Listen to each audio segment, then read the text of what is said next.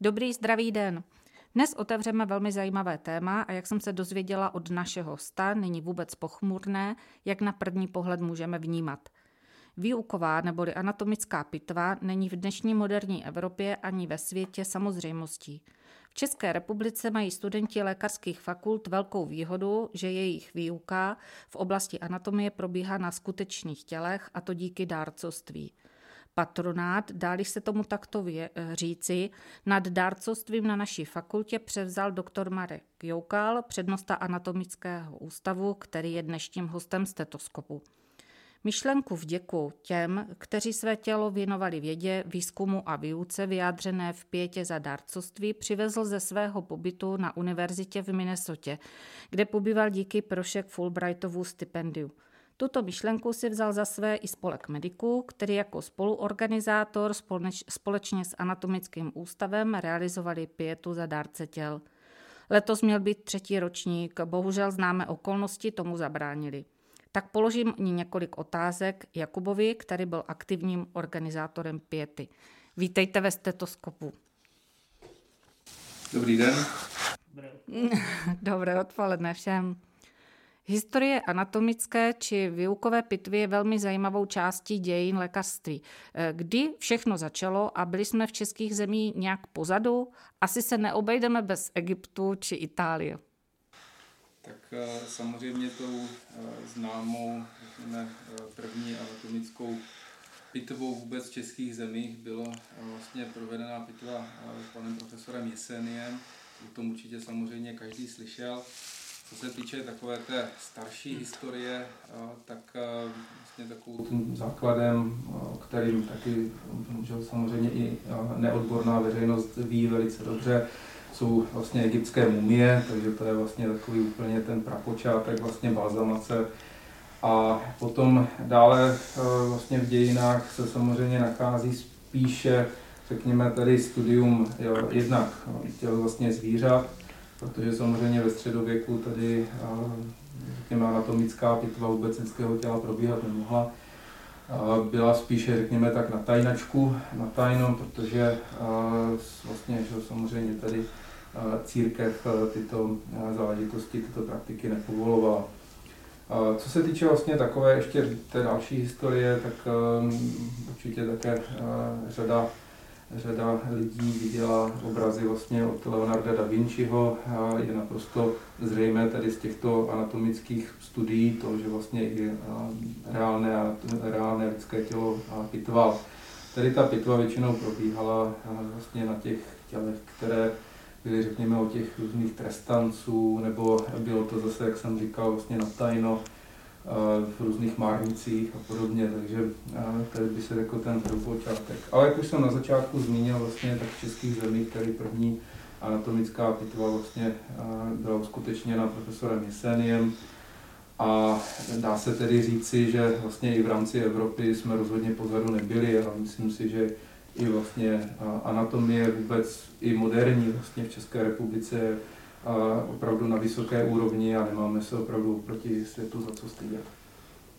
Já bych teď nakous trošku teď tu budoucnost a moderní anatomii. Vlastně jak se otvíralo SIMu, tak krom klinických oborů a všechno, tak část SIMu jste obsadili i vy jako anatomický ústav a máte tam takzvanou virtuální pitvu. Jak s, co to je virtuální pitva? Přibližte nám to trošku. Ta virtuální pitva vlastně probíhá na virtuálním pitvním stole a my vlastně v simulačním centru a jsem opravdu za to rád a děkuji vůbec eh, i teda eh, vlastně vedení tady simulačního centra za tu možnost, že to tam můžeme mít. Máme vlastně eh, virtuální pitevní stůl Anatomáš. Na něm vlastně je takovým cílem studentům přiblížit vlastně topografickou anatomii ve zobrazovacích metodách, a vlastně nyní, teď eh, jsme vlastně ve čtvrtém týdnu, řekněme, semestru, už vlastně naši první studenti v, v simulačním centru byli a měli vlastně praktickou výuku i právě na tom, na tom virtuálním pitevním stolu. A ten virtuální pitevní stůl je eh, de facto dělaný na principu, řekněme, rekonstrukce reálných řezů vlastně lidským tělem. Výhoda vlastně tady toho stolu, toho anatomáže je v tom, že tam jsou opravdu reální řezy, lidským tělem. Jedná se vlastně o těla, která byla zmražena, vlastně byla potom, řekněme, zalita do speciální hmoty a vlastně nařezána na asi 1 mm řezy, které potom byly vlastně pomocí vlastně Full HD technologie rekonstruovány a vlastně je možné udělat eh, jakýkoliv nebo řez jak, jakékoliv rovině lidským tělem. Může se tam provádět samozřejmě i různá měření, je tam i mod vlastně na aplikaci, na, například pod jakým sklonem vlastně můžete aplikovat různá léčiva pomocí vlastně jehel a podobně.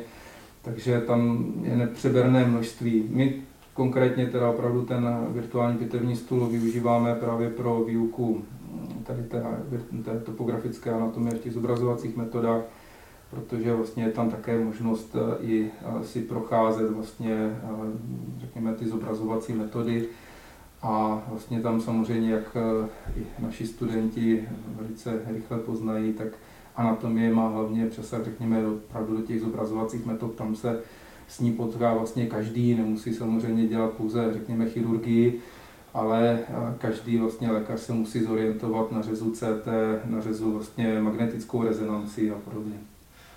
Nicméně každopádně virtuální pitvami, ale teď zní spíš jako doplněk té klasické. Myslíte si, že to tak zůstane, že to bude jenom jiný pohled na to tělo, který je spíš doplňkový, nebo že někdy může ta virtuální pitva i nahradit tu reálnou pitvu anatomickou? Tak virtuální pitva určitě nikdy reálnou anatomickou pitvu nenahradí.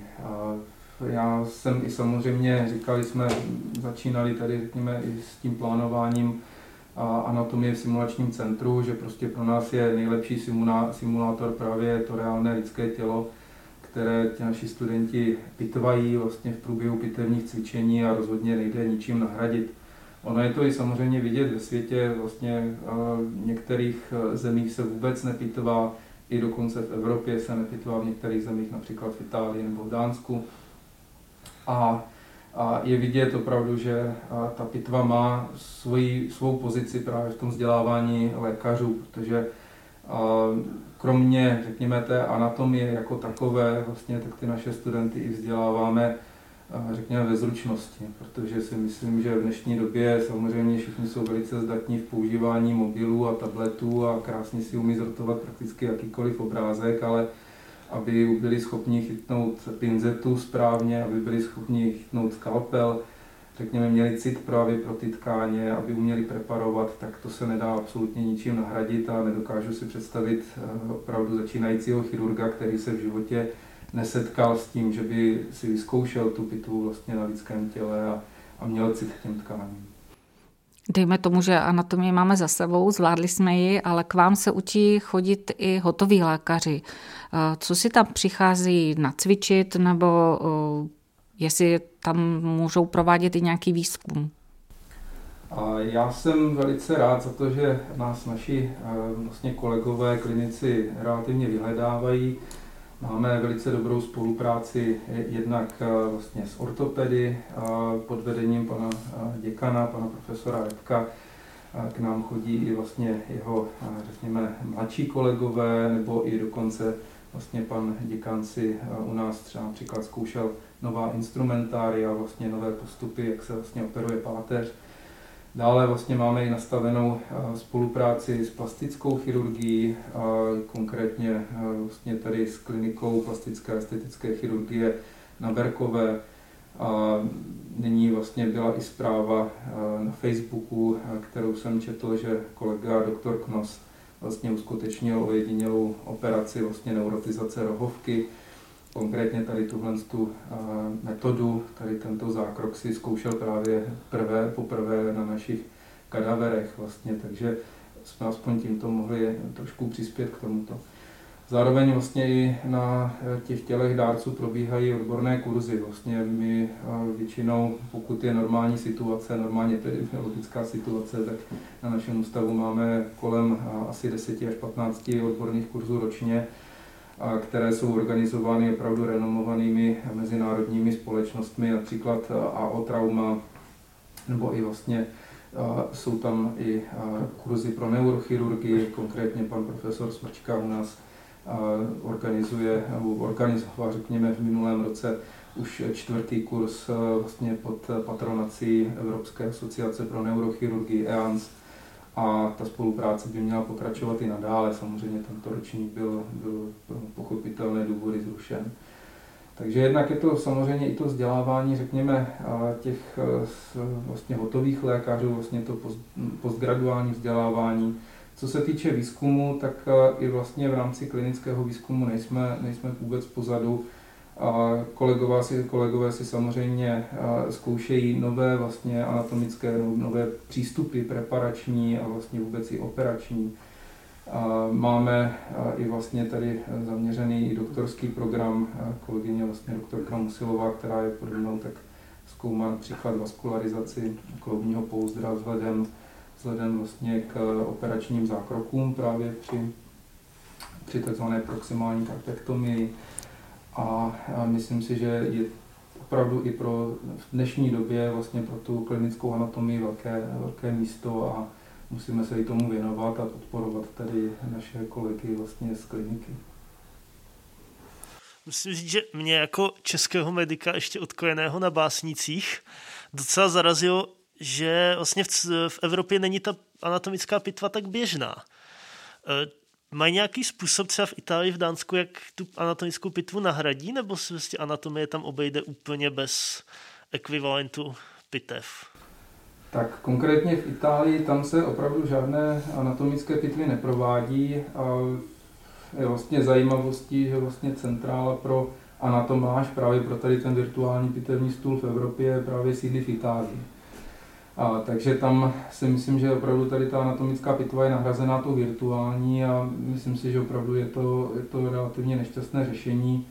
A mě osobně, řekněme, tady tím srdcem anatoma je trošku líto, že vlastně kolébka anatomie, což je vlastně Itálie, je nyní vlastně takto posunutá a de facto se tam vůbec anatomické pitvy neprovádějí. Takže tam Italové mají jedinou možnost opravdu tady dělat na tom virtuálním pitevním stolu. A my nyní vlastně i jednáme tady s, vlastně s kolegy, s kolegyněmi vlastně z zahraničního oddělení, že bychom rádi zorganizovali i vlastně pitevní, letní pitevní kurz pro studenty z Itálie. Dlouhodobě vlastně v loňském roce už proběhla 50. první ročník de facto pitevního kurzu, letního pitevního kurzu pro dánské studenty.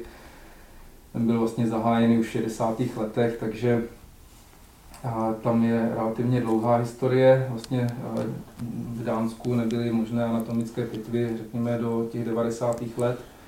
Po 90. roce se to mírně zlepšilo. Vlastně v dnešní době je možnost anatomické pitvy pouze v Kodani a na univerzitě v Kodani, protože tam jsou zařízení právě tady na ten dárcovský program.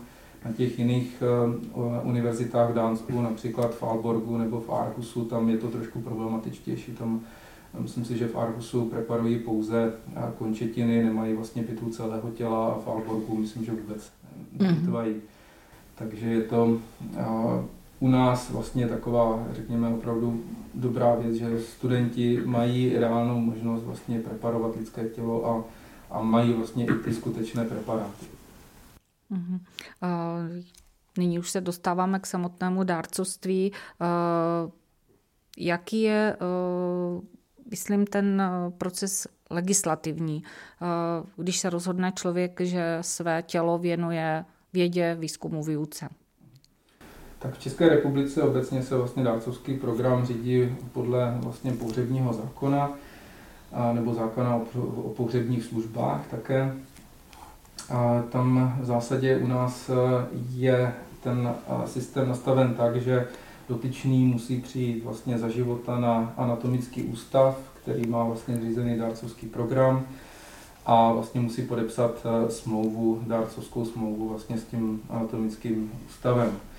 A u nás samozřejmě ten dárcovský program je, řekněme, bezplatný z toho pohledu, že samozřejmě dárce nedostává žádnou finanční odměnu. Ta, řekněme, rentabilita toho, tohoto rozhodnutí je v tom, že vlastně lékařská fakulta té dotyčné univerzity, kde ten dárce vlastně podepíše tu smlouvu, bere na sebe veškeré vlastně výdaje za, řekněme, transport těla, za pohřeb, za spopelnění, a tak dále. Takže u nás dárce musí přijít fyzicky na ten ústav vlastně za života podepsat smlouvu. Například v Německu je to tak, že tu dárcovskou smlouvu může po smrti podepsat i, řekněme, někdo z příbuzných. Tam je ale nutnost, aby opravdu souhlasili všichni přímí příbuzní a osobně si myslím, že tady toto není úplně šťastné, protože mělo by to být opravdu rozhodnutí toho dotyčného jedince. U nás je to zase opravdu o tom, že někdy se stává, že ti pozůstalí jsou, řekněme, více aktivní a nechtějí, řekněme, povolit, aby, aby to tělo toho dárce vlastně bylo použito na ty, na ty účely, protože zkrátka například jejich maminka nebo tatínek prostě řekněme někdy ještě za života vyjádřil třeba mírný nesouhlas nebo řekne, že si to možná chtěl rozmyslet a podobně, což my samozřejmě nemůžeme ověřit, ale na té dárcovské smlouvě je vždycky ověřený vlastně podpis eh, notářem nebo vlastně na poště v dnešní době. A já většinou, pokud tedy k tomuto dochází, se snažím vysvětlit samozřejmě těm pozůstalým, že je to rozhodnutí toho dotyčného a myslím si, že tady tato rozhodnutí by se měla, měla vyplnit a měla by se to opravdu podle toho orientovat. Dárce má možnost si tu smlouvu dopředu prostudovat, vy máte uvedenou na stránkách. Stane se přesto, že eh, odvolá vlastně svoje rozhodnutí? Stává se to a dokonce se stává i to, že odvolá a potom znovu podepisuje smlouvu. Mm-hmm, takže je to vývoj je to, je to, a vy jste na to nachystaní. A my jsme na to připraveni, a není s tím vůbec žádný problém, může vlastně kdykoliv se rozhodnout vlastně to odvolat a je to na akorát pouze vlastně bázi, řekněme, informování toho ústavu o tom, že vlastně tu smlouvu ruší, tam se nemusí nic jako kdyby podepisovat, nemusí se nic vlastně ověřovat. Takže, mm. takže není s tím problém. Přesto smlouvu si prostruju a napadne mě spousta otázek. Zavolám k vám na ústav. Máte tam nějakou dobrou duši, která mě zodpoví otázky? Máme, vlastně paní sekretářka Dana Procházková je v této chvíli vlastně, řekněme, nejdéle sloužící vůbec sekretářkou řekněme, vůbec anatomických ústavů vůbec České republice. Řekl bych, že i nejdéle působící sekretářkou i na lékařské fakultě. A ona opravdu je velice dobrá duše a vždycky probírá vlastně tady veškeré informace vlastně z dárci. A tam to i někdy působí jako taková psychologická poradna a samozřejmě k nám chodí většinou samozřejmě starší lidé a ti si chtějí často samozřejmě spíše popovídat chtějí se podělit o, té, o ty svoje strasti života a co všechno prožili a podobně a paní mm, vlastně sekretářka je úžasná, vždycky to s nimi velice trpělivě a, řekněme projde všechno a, a je, to, je to opravdu výborné, že ji tam máme. Mm-hmm. Pozdravíme paní Danu. A kolik smluv asi ročně anatomický ústav podepíše? A okolo asi 100 smluv. A v loňském roce jich bylo kolem asi 130, ale myslím si, že to bylo i dáno tím, že byl i vlastně vysílán rozhovor se mnou vlastně na Českém rozhlasu a řada právě těch dárců se rozhodla na základě tady tohoto. Tam vlastně je vždycky pro nás důležité trochu tady ten dárcovský program popularizovat, aby se o něm vědělo ve společnosti, aby vůbec samozřejmě i eh, ti lajci věděli o tom, že něco takového existuje a věděli o té možnosti. Když vezmeme to číslo 100, co to znamená pro ústav? Je to dostatek, nebo byste využili i víc? Nebo se stalo někdy, že už jste dárce museli odmítat? Já vždycky říkám, že dárců není nikdy dost a budeme rádi za každého jednoho dárce, který se k nám upíše. A protože samozřejmě, jak už jsme probrali, tak eh, tady ta pitva, vlastně reálná pitva lidského těla není ničím nahraditelná a, a nikde není psaného, že eh, třeba se nestane, že budeme mít některý rok nedostatek těl, další rok jich může být samozřejmě více, ale je potřeba tady opravdu mít dostatečný, řekněme, půl těch dárců. A my vlastně v dnešní době registrujeme asi více než 1500 eh, dárců, vlastně, kteří mají s námi podepsanou smlouvu. Samozřejmě ne všichni se k nám dostanou. Takže uh, jsme opravdu vždycky rádi za to, že se k nám ti dárci upíší. A dá se nějak říct, uh, z jaké skupiny ty dárci pocházejí? Jsou to spíše lidé, jako co mají něco společného se zdravotnictvím, s vědou, nebo je to široký průřez celou populací? bych řekl, že je to spíš široký průřez. Samozřejmě je tam určitá kohorta těch dárců, kteří jsou opravdu jako zdravotníci nebo jejich příbuzní jsou zdravotníci a uvědomují si tady tuto důležitost. A častým motivem těch našich dárců je i to, že například jsou osamělí že v tom, řekněme, vyšším věku a nemá se vlastně po smrti o ně kdo postarat, kdyby vlastně, že tady, řekněme, zajistil pohřeb a vlastně tady ty další náležitosti s tím související, takže potom mají tu jistotu, že řekněme po té smrti bude vlastně důstojně s nimi nakládáno a, a vlastně prospějí k dobré, k dobré věci. Někdy to také bývají dárci, kteří třeba mají pocit, že v úvozovkách něco dluží, řekněme, tomu zdravotnickému systému, že například jim lékaři zachránili život, nebo stává se i, že jsou dárci, kteří nežili úplně, řekněme, nejzdravěji a, a mají pocit, že, že by bylo dobré, aby to nějak jako kdyby splatili trošku tady ten, ten dluh. Takže bývá to opravdu široké spektrum. Někdy máme i u nás, nebo máme i u nás na ústavu a vlastně celé rodiny. Jsou to vlastně rodiny dárců, kde prakticky všichni od té nejstarší generace po tu nejmladší vlastně mají u nás podepsanou smlouvu a počítají s tím, že vlastně se po smrti stanou tady našimi dárci. Stává se někdy, že i přes platnou registraci, že ten člověk s vámi má podepsanou smlouvu, stává se, že to tělo se k vám nedostane, a nebo je situace i, kdy se k vám to tělo dostane, ale vy jej z nějakých důvodů odmítnete? Tak eh, tyto situace se samozřejmě stávají. A vlastně od té doby, co prakticky mám na starosti tady tento dárcovský program na našem ústavu, se to stalo opravdu velice ojedinělé. Stává se samozřejmě, jak jsem zmiňoval, tak my máme třeba podepsaných 1500 smluv ale není nikde psáno, že všech 1500 konkrétních dárců se k nám dostane. Já bych odhadoval, že to množství nebo ten půl, který se k nám dostane, tak kolem 25%, řekněme 30%. Většinou je to, může se to stát z toho důvodu, že se o něm nedozvíme, o tom dotyčným, že zemřel, a nepředá tu informaci vlastně svým příbuzným. Nemusí samozřejmě se dohledat třeba ta smlouva, neví o tom, že třeba to zdravotnické zařízení, v kterém ten dotyčný dárce zemře. A my se zkrátka o něm nedozvíme. Nevíme, jestli ještě žije nebo nežije a můžeme tam mít tu smlouvu prakticky na věčnost. A pokud vlastně se o tom dotyčném dárci dozvíme, že zemřel, tak samozřejmě je snaha, aby se k nám dostal. Řekl bych, že tak kolem 95% dárců se k nám dostane.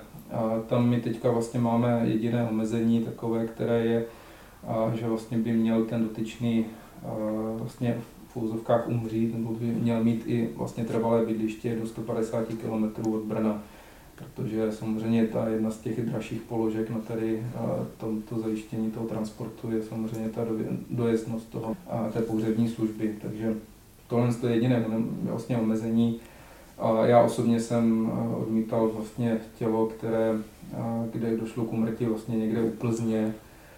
A bylo to ještě i několik dní vlastně po tom, co ten dotyčný zemřel, jsme se až o tom dozvěděli, takže tam bylo jasné, že to tělo asi nebude úplně v nejlepším stavu. A zároveň prostě to bylo relativně daleko, takže v té chvíli to potom nemá, nemá samozřejmě smysl. Další možnost, proč se k nám ty dárci nedostanou, jsou, že mají eh, zkrátka třeba infekční onemocnění. My vlastně v těch smlouvách máme uvedeno, že eh, dotyčný dárce nesmí mít vlastně krví přenosná onemocnění typu hepatitidy a samozřejmě HIV a tak dále. A samozřejmě ještě je tam i uvedená tuberkulóza, protože vlastně eh, vůbec všichni pracovníci vlastně anatomického ústavu, kteří pracují s tím lidským tělem, ať už jsou to sanitáři nebo samozřejmě vyučující, tak jsou zařazeni v kategorii 3, kde je vlastně tady tím biologickým činitelem právě Mycobacterium tuberculosis, které prakticky jediné, řekněme, z těch bakterií je schopno přežít tady ten náš fixační proces. Vy jste zmínil fixační proces, tak já se toho chytnu a dostane se, dostaneme se už k samotné přípravě těl na pitvu. já bych chtěla vyvrátit ten mýtus a ač mě to strašně líto, protože u nás velice zakořeněný, jak studenti při prvních hodinách eh, anatomie obdlevají studentky se navzájem kácí a pomáhají si. Není tomu tak. Při anatomické pitvě neteče už krev, protože tělo je natolik eh, připravené a nechci říct odkrvená, protože tomu tak není, eh, že ta krev tam prostě neteče. Eh, můžete nám přiblížit, jak vypadá proces a třeba i jak dlouho trvá, než se tělo dostane k výuce na pitevní stůl? Tak vlastně ve chvíli, kdy se k nám to tělo dostane, tak vlastně sanitáři nejprve vypreparují vlastně arteriu femoralis, tedy vlastně tu stehenní tepnu, na které se vlastně zavádí kanila. Přes tu stehenní tepnu se vlastně něm fixuje dolní polovina těla a další kanila je potom zavedena do tzv. sinus sagittalis superior, což naši studenti určitě znají. To vlastně splav, který vlastně odvádí, řekněme, krev z hlavy. Takže vlastně tam jsou dva vstupy, přes, tu, vlastně přes ten sinus sagittalis superior se fixuje horní polovina těla.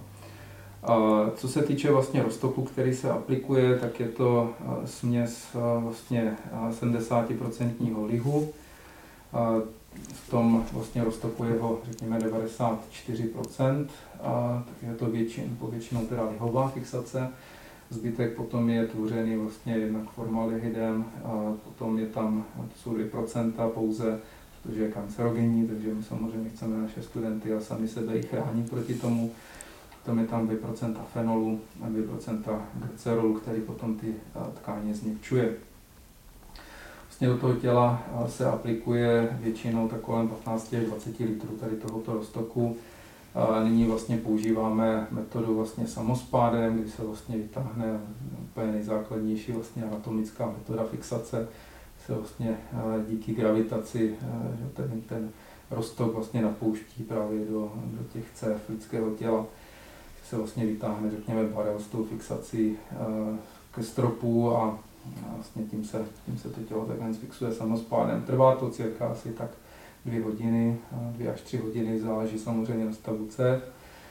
Dále potom samozřejmě na to, aby se profixovaly všechny vnitřní orgány, tak ještě nastřikujeme i eh, ten roztok eh, přímo do břišní dutiny, do peritonální dutiny a nově teda i perfundujeme vlastně, nebo řekněme, děláme jako injektáž a zad a hýždí, protože tam vlastně ve chvíli, kdy je to tělo vlastně v styku s podložkou, tak eh, tam samozřejmě se do kapilárny dostává ten roztok, takže je potřeba to daleko lépe profixovat.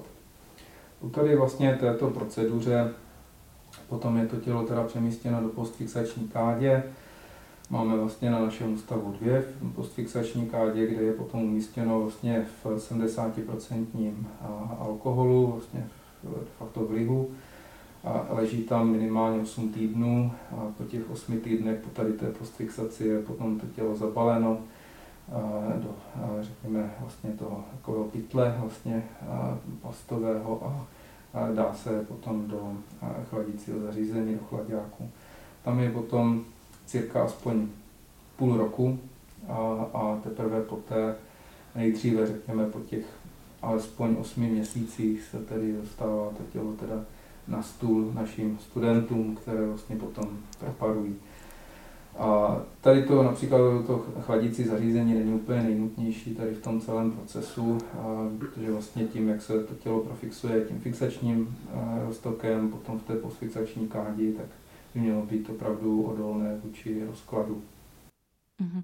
Mě teda zaujalo, byla jsem poučena, že se opravdu to tělo neodkrvuje, ta krev tam zůstává, takže tady ten proces vlastně dalo by se říct, že je určitou balzamizací Dal by se to tak říct?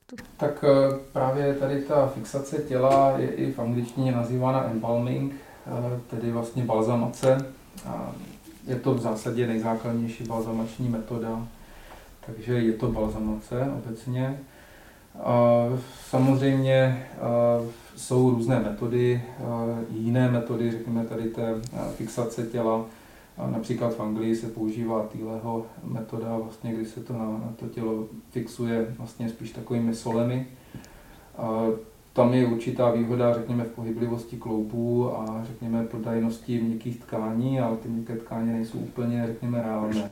Mm-hmm. A u nás tady je opravdu zaběhnutá už leta tady tato metoda a výhodou je to, že se vlastně ty měkké tkáně daleko lépe, řekněme, profixují, vystuží. Ta týleho metoda je potom výhodná právě spíše pro, řekněme, endoskopické kurzy. Je to často využíváno například pro různé opravdu endoskopie, jednak břišní dutiny, laparoskopy, jsou tam různé třeba endoskopické techniky u kloubů a podobně, takže tam spíš tady tato, tato výhoda. Mhm. Kdybychom měli laické veřejnosti, tady i mě, přiblížit, jak to tělo potom vypadá, dá se říct, že to je, kdybychom šli na výstavu kontroverzní, dejme tomu výstavu Buddies, eh, podobně to takhle vypadá připravené tělo k pitvě? V zásadě ano. Samozřejmě po té fixaci to tělo změní, řekněme, samozřejmě svou vizáž. Tam často dochází samozřejmě, řekněme, takovému až extrémnímu nabuknání těch tkání, vlastně tím, jak se tam dostávají, vlastně dostává ta fixační tekutina. Zároveň také vlastně tím, že je i v té postfixační kádi to tělo uloženo, tak se vlastně svrchuje, tak se vlastně vstupuje svrchní, řekněme, vrstva vlastně kůže, takže tam je také vlastně změna i tady z tohoto pohledu. Takže jako, že by, řekněme, bylo to tělo, řekněme, rozeznatelné podle fotky, že to je tady ten dotyčný, tak absolutně ne.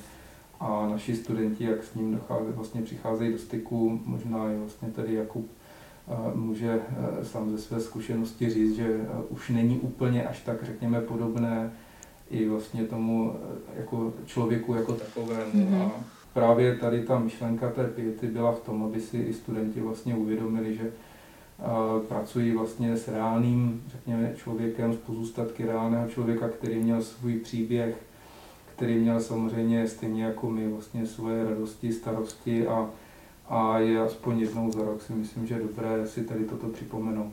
Mm-hmm. Tak ta doba toho procesu, jste nám řekl, že to trvá i několik měsíců od úmrtí až k výukové pitvě. Může uplynout třeba i rok?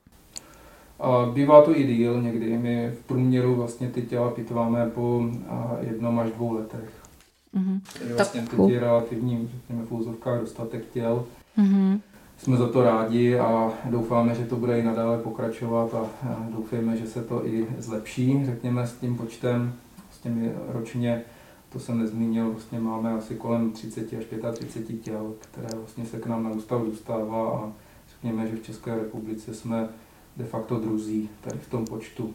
Mm-hmm. Samozřejmě nejvíce jich mají na první lékařské fakultě, ale tam je to dáno a spádovostí vlastně, řekněme, toho středu Českého kraje. Středu Českého kraje, takže my jsme za to rádi, že opravdu tady ten relativní dostatek je. A je nějaký stav ideál? Zmínil jste 35 těl. Já osobně bych byl nejspokojenější, kdybych byl kolem 50 až 60. Mm-hmm. Mm-hmm. A v Minnesota například, jestli můžu, tak Určitě. tam a, mají desetinásobek toho, co my máme a to už je opravdu extrémní. To, mm-hmm. to máte 400 těl ročně, průměru jedno tělo na, na den a absolutně si nedokážu představit, že my bychom to byli schopni vůbec pokrýt. De facto Minnesota jako taková je rozlohou, rozlohou velká jako Česká republika o něco větší. Mm-hmm. A vlastně tady jediná, řekněme, lékařská fakulta je právě v eh, Minneapolis, takže oni, představme si, že bychom v České republice měli jenom jednu lékařskou fakultu, a na kterou by se vlastně dostávala, řekněme, všechna těla právě z toho dárcovského programu. Takže to je ten reálný stav, který je. Kuba by možná mohl říct, jaká je to pro studenta, eh, nechci říct výzva úplně, ale jaký vlastně tvůj první zážitek z pitevny? Tak první zážitek z pitevny vlastně byl v celku normální, protože my jsme ještě první asi čtyři týdny měli jenom kosti. A přece jenom jako ta kost je ještě dost, dost abstraktní, takže jsme spíš byli vyukaní celkově z toho, že jsme na vysoké škole a, a podobně a ty kosti jsme byli i na ně de facto připraveni, protože všude se jako propaguje, jak jsem zmiňoval ty básníky, že kosti, kosti ale když jsme poprvé viděli tělo, tak musím říct, že to byl dost zvláštní zážitek. Ono vlastně z začátku, když jsme přišli na pitevnu, tak tam jenom byl stůl s něčím překrytým. A jako všichni jsme tušili, že to je nějaké tělo a chodili jsme tak jako, obcházeli jsme ten stůl obloukem s takovou jako bázní, respektem, strachem trošku a, a bylo to takový hrozně zvláštní. Na jednu stranu jsme si uvědomovali, že to je tělo, že to byl člověk a na druhou stranu jsme byli ale hrozně jako zvědaví se na to podívat. Mm-hmm, a možná ti vědci ve vás tam ano. přehlušili tu bázi. A, ale nutno říct, že takový ten strach z těch těl a tak jako časem opadnul a už pak jako spíš byla ta zvídavost a brali jsme vlastně ty těla jako učební pomůcku. A je teda pravda, že vlastně i když se dostane k té myšlence piety, tak člověk má hroznou tendenci buď jak zapomenout nebo potlačit sobě myšlenku, že před ním vlastně leží člověk stejný jako on. Je to asi nějaká forma jako obrané reakce nebo, nebo něčeho takového a je pravda, že kolikrát ten respekt se tam trošku vytrácí. Mm, mm, možná tam je o zvyku asi. O zvyku a myslím si, že je to hlavně jako opravdu jako nějaká psychická obrana člověka, že, že si to nechce připustit, že vlastně by tam mohl on ležet úplně stejně takže zhruba tak je ten první zážitek a vývoj potom. No vidíš, jsi si vynukl myšlenku. Uvažuješ o tom, že své tělo daruješ vědě? Zatím jsem nad tím nepřemýšlel. Ty jsi moc mladý ještě. Asi. a pane přednostovi, máte eh, v tom jasno? Já bych řekl, že prakticky ano. Já čím dál tím víc se přikláním k té myšlence, že to tělo daruji a že sám sobě podepíšu smlouvu relativně brzo. Protože si myslím, Pardon. Sám myslím, sobě podepíšu smlouvu. Že je to, řekněme, takové smysluplné využití mm-hmm. toho, toho těla. Ono, když si to vezmete celkově kolem dokola, tak eh, potom po té smrti vlastně to tělo jedině slouží, řekněme, pro rozloučení těm, těm pozůstalým, aby vlastně, řekněme, věděli, že i potom, když je pohřbeno, že někde ten eh, příbuzný vlastně leží, Bohužel většinou to bývá tak i v dnešní že jo, tady hektické době, takže eh, ti lidé se vlastně dostávají třeba na ten hřbitov jednou za rok eh, právě na dušičky, nemají čas vlastně že jo, za těmi svými eh, že jo, příbuznými chodit a potom ve chvíli, kdy už jsou ti přímí příbuzní relativně staří a potom už se nemůžou třeba i starat o to hrobové místo, tak co s tím? Často se ruší vlastně hroby a pohřbívají se potom ty kosti, řekněme, někam do neúplně společného hrobu, ale vlastně do části, no, část hřbitova, která k tomuto slouží, pokud už vlastně není možné tedy ten, to hrobové místo si vlastně pronajímat. Takže mě tady osobně tohle dává smysl a možná teda bych a i mohl nakousnout tady tu myšlenku, která teďka je aktuální, že bychom rádi vlastně pro ty naše dárce zřídili pomník, kde vlastně bude, řekněme, taková hrobka, vlastně vsypové místo, kde se vlastně ten popel právě těch e, našich dárců bude vsypávat. A ta hlavní myšlenka je právě z toho pohledu, aby se ti pozůstalí měli kam vlastně chodit, řekněme, stýkat s tím svým zemřelým, aby měli vlastně nějaké místo, kde ví, že se, že se nachází. A já osobně, když bych si představil, že jednou se tam moje tělo nacházelo, tak je to pro mě relativně příjemná myšlenka, že mm-hmm. se bude o tom vědět a, a, budou samozřejmě ti mý vlastně, že příbuzní a nejbližší vlastně mít místo, kam se, že se třeba můžou jít podívat a vzpomínat a, a je to pěkné. Mm-hmm. Vy jste mě utekl trošku, vy jste mě předběhl. Já jsem se ještě chtěla, ne, v pořádku. Já jsem se ještě chtěla na chviličku zůstat, zůstat na vašem ústavu, protože ta anatomie se vyvíjí, samozřejmě vy nejste pozadu, vyvíjí se sám ústav jako takový. Máte nové pitevny a uh, základem anatomie preparace, makropreparace, ale vy tam máte myšlenku ještě jednu, takzvanou plastinační laboratoř. Co bude výsledkem? Když něco vyjde od vás z laboratoře tak, této? Plastinační laboratoř je vlastně součástí eh, řekněme, projektu simulačního centra, a, takže je to takový vlastně dodatek k tomu a nesmírně důležitý. A plastinace jako taková je vlastně metoda, kdy se de facto tady všechny tekutiny eh, právě v, tom, v té tkáni nahrazují silikonem, který se potom vystuží, takže eh, veřejnosti je to známo samozřejmě zejména právě z těch už zmiňovaných výstav eh, Buddies, takže vlastně potom ty preparáty, reálné vlastně lidské preparáty vypadají jako sucha nebo model. Takže a ta výhoda je právě v té reálnosti, že to jsou, ty, že jsou to opravdu skutečné struktury a mají skutečnou pozici. Takže potom vlastně pro nás to bude použitelné dále i do simulačního centra z toho pohledu, že naděláme vlastně řezy lidským tělem a vlastně dáme tyto řezy právě do, do simulačního centra, aby se na ně studenti samozřejmě v průběhu té simulace na virtuální pitevní stůl mohli podívat, zorientovat se a mohli vlastně si je prostudovat.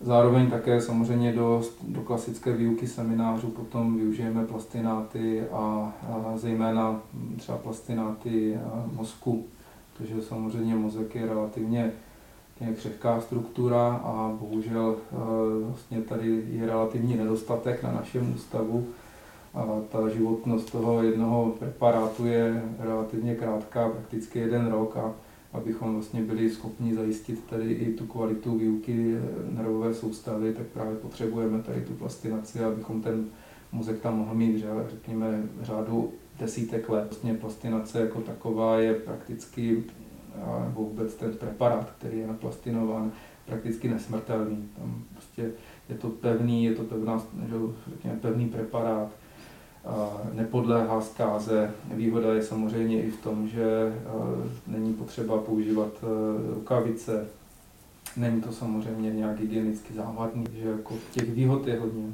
To můžu dosvědčit, když jsem byla u vás na návštěvě na ústavu, tak jste mě na stůl položil jeden tady ten plastinát a já jsem si wow, tak toto je neskutečně precizně udělaný model, pak jsem se dozvěděla, že to opravdu ta uh, placenta, co jsem měla možnost se podívat a dokonce na ní šáhnout, že opravdu dělala dojem umělosti, dělala dojem nějakého vosku možná, tak ale s neskutečně přesnými detaily. Mě naprosto zaujalo, se to vzít do ruky a je to opravdu, si myslím, že toto je pro tu výuku neskutečně důležité. Zaujalo mě teď, jak jste řekl, že se dá celé tělo plastinovat. Já jsem si myslela, že budete dělat jenom samostatné orgány. My budeme dělat teda samostatné orgány, nebo řekněme řezy. Ty řezy. Mm-hmm. Budeme dělat i, řekněme, i například řezy pánví, nebo pánve jako takové. Tam vlastně tady ta plastinace je odvislá od velikosti vlastně té plastinační kádě, vlastně kde k tomu dochází. Tam to je základní limita.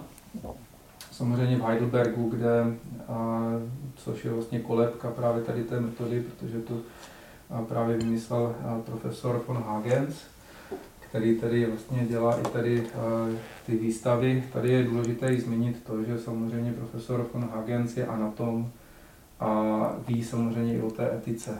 Tady vlastně ty buddies, jak my známe, tak většinou jsou vlastně dělány tady čínskou vlastně společností, která tady tuto myšlenku vlastně převzala a pan profesor Hagen se relativně dlouho s nimi vlastně eh, soudí. Tady a vlastně v Brně teď měla být výstava a, a ono se to nazývá vlastně ta původní vlastně ta, ta výstava od profesora Hagence je vlastně The Bodies Exhibition. Pokud je to nazváno takto, tak je to opravdu originální od profesora Hagence a tam můžu sám se své vlastní zkušenosti říct, že ta výstava je dělána relativně vkusně, i když já osobně třeba nesouhlasím tady s těmi, řekněme, pozicemi těch eh, preparátů, tak jak jsou vlastně prezentovány, že tam je fotbalista nebo basketbalista a podobně, to mi přijde relativně zvrhlý. Ale ta, vlastně ta eh, výstava jako taková je spíš formulována do naučné výstavy, kde vlastně jsou jednotlivé vlastně systémy orgánů a podobně a vlastně tam hlavní myšlenkou to je to představit eh, právě společnosti, jak ty orgány vypadají a samozřejmě naši studenti tady se s tím seznámí v rámci svého studia, ale řekněme ta běžná laická veřejnost nemá vůbec žádnou možnost se s tímto seznámit. Já teda osobně se snažím relativně zpřístupňovat naše anatomické muzeum v rámci jednotlivých akcí, ať už je to Noc vědců nebo Open House, a letos jsme chtěli i poprvé vlastně proniknout do muzejní noci, ale samozřejmě není to úplně dostatečný, takže naprosto chápu, že laický člověk nemá možnost tady vidět ty reálné struktury, reálné vlastně orgány. Když už jsme tedy u budování, tak já se vrátím vlastně k tomu zmiňovanému pomníku. Samozřejmě zbudování pomníku, zvlášť jako téhle velikosti, není úplně levná záležitost. Můžeme už představit nějak, jak se vlastně bude pomník financovat a jestli se na to můžeme nějak podílet, případně veřejnost? Tak já jsem velice rád, že vlastně tady s tou myšlenkou pomníku a vlastně souhlasila i, bo souhlasil spolek mediků a jsem rád za tu spolupráci. A e, spolek mediků má nyní vlastně otevřený transparentní účet, na který vlastně může kdokoliv přispět e, na to zbudování pomníku, jak už bylo zmíněno, tak není to levná záležitost. Ten rozpočet se vlastně pohybuje v řádově, řekněme, ve 100 tisících, e, je to asi okolo půl milionu. Takže musíme, řekněme, se činit a, a opravdu tady tuto myšlenku propagovat. Takže jsem rád opravdu, že spolek mediků se tady v tomto aktivně do toho aktivně zapojil a zapojí a věřím tomu, že se nám podaří relativně brzo ty peníze na to sehnat. Já určitě slíbím, že jak budeme zveřejňovat podcast, tak dole určitě bude číslo účtu, toho transparenčního účtu, který asi zřídil spolek mediků, kde můžeme přispět na tady tuto moc pěknou myšlenku. My jsme nakousli pětu. My se letos nemůžeme setkat a uh, oslavit vlastně a poděkovat dárcům. A pojďme si přiblížit, jak asi průběh vypadá té pěty. To bych možná mohla položit otázku Kubovi, který byl spoluorganizátorem. Já možná ještě než se dostane k průběhu, mm-hmm. tak bych oslovil pana doktora, protože my jsme vlastně spolu tu pětu roz, rozjížděli před třemi lety ano, a to měl být třetí ročník. Tři, už to měl být třetí ročník, aby nám vlastně zopakoval tu myšlenku, s kterou tehdy mě kontaktovala, na, na které vznikla ta spolupráce, tu inspiraci, myšlenku a, a vlastně na čem je ta pěta založena. Už jsme to částečně nakousli, ale... Tak eh, ta myšlenka tedy byla, vlastně tu jsem převzal právě ze svého, v rámci svého pobytu eh, na, na University of Minnesota v rámci Prošek Fulbrightova stipendia a tam eh, de facto studenti vlastně pořádají právě jednou ročně eh, vždycky nějakou vzpomínkovou akci právě na eh, právě připomenutí tady toho velkého daru těch dárců. A, a tohle to bylo vlastně to nejpodstatnější. A jak už jsem zmiňoval, tak opravdu studenti, když k nám chodí na výuku, tak si často neuvědomují, že to je reálný člověk s reálným příběhem, takže by bylo dobré, aby si to uvědomili a přeci jenom jako budoucí lékaři by měli mít i určité, řekněme tady, etické cítění a měli by se vlastně chovat s úctou k těm pozůstatkům. Takže to byl hlavní vlastně takový motiv. Mně ještě osobně se velice líbilo na té University of Minnesota, že vlastně ti dárci, kteří darovali své tělo a ještě samozřejmě byli žijící, tak psali takové dopisy vlastně těm studentům jako budoucím lékařům. Jo, že vlastně bylo to takové zajímavé uh, si to přečíst, že vlastně tam si vzpomínám na jeden příběh vlastně nějaké dámy, která psala, že teda neměla úplně jednoduchý život a vlastně měla, nevím, různé komplikace už vlastně v dětství a že to, že to možná uvidí vlastně ti, ti budoucí lékaři, aby si to zapamatovali a byly tam takové momenty v tom příběhu, které byly takové relativně neúplně příjemné, že vlastně měla relativně náročné manželství, že tam bylo nějaké násilí a že tam může vidět i nějaké zlomeniny, vlastně, které, které ji uštědřil manžel a podobně. Takže tam je důležité vlastně si hlavně uvědomit to, že ti lidé měli svůj příběh a vlastně to tělo ho vlastně vypráví, takže to je ta základní myšlenka. Tak a samotný průběh té akce, vlastně my jsme, když jsme plánovali tu prvotní podobu té akce, která se i další ročník držela, myslím, že by se držela i nadále, případně bude, tak e, vlastně to, takové to vzpomínání a ta etická rovina je svým způsobem komorní, protože každý by si to uměl uvědomit sám v sobě. Takže jsme chtěli komorní akci. Zhruba samozřejmě pěta už v druhém ročníku se výrazně zvětšila oproti tomu prvnímu. Každopádně byla e, myšlenka komorní akce a chtěli jsme to spojit i s určitým rozjímáním při hudbě. Ne nutně jako původní myšlenka byla vážná hudba, ale zase nech, nechtěli jsme, aby pěta vlastně byla nějakou de facto, aby nepřipomínala pohřeb. Že ve výsledku vlastně je to veselá akce, že si připomínáme to dobré, co z dárcovství vzešlo. Takže samotná akce probíhá tak, že prvotním úvodním slovem, kde se připomene myšlenka, proč tam jsme, je tam určité poděkování z řad studentů těm dárcům.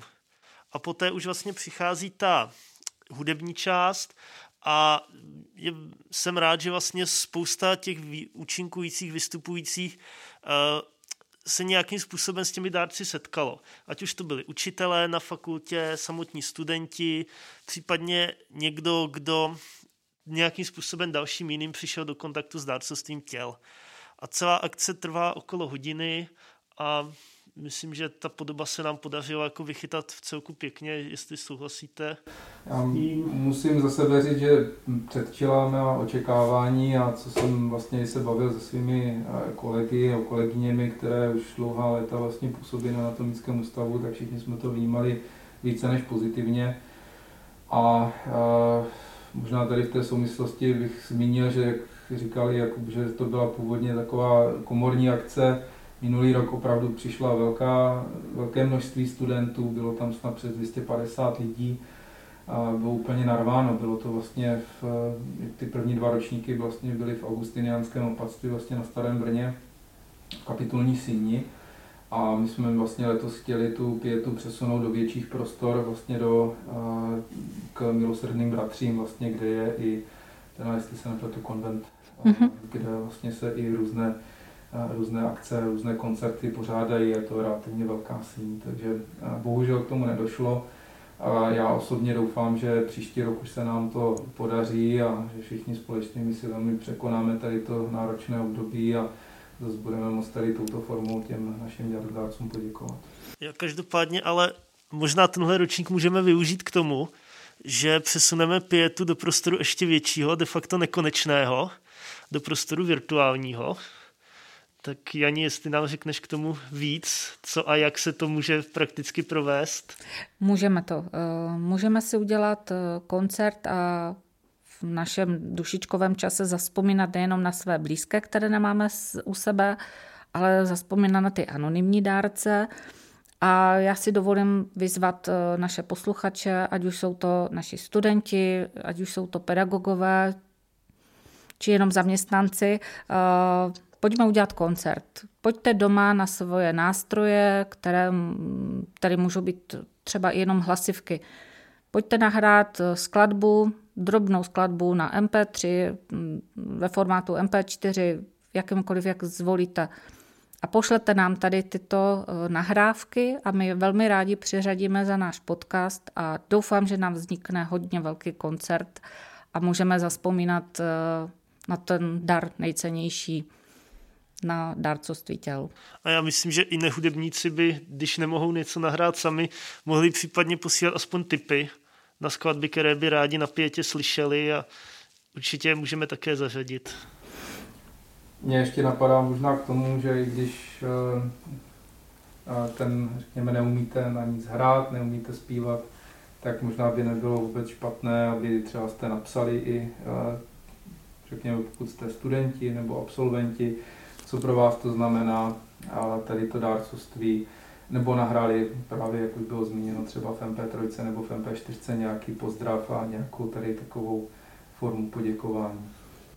No myslím, že máme ten prostor opravdu nekonečný. Ano. Kubo, jak jsi to řekl, bylo to naprosto skvělá myšlenka. A já myslím, že v tomto pětním duchu se můžeme dnes rozloučit. Určitě. Tak já moc děkuji panu doktorovi, že nám přiblížil vlastně celý proces, co se vlastně dárcovství, jaký je smysl a co se s tělem poté děje.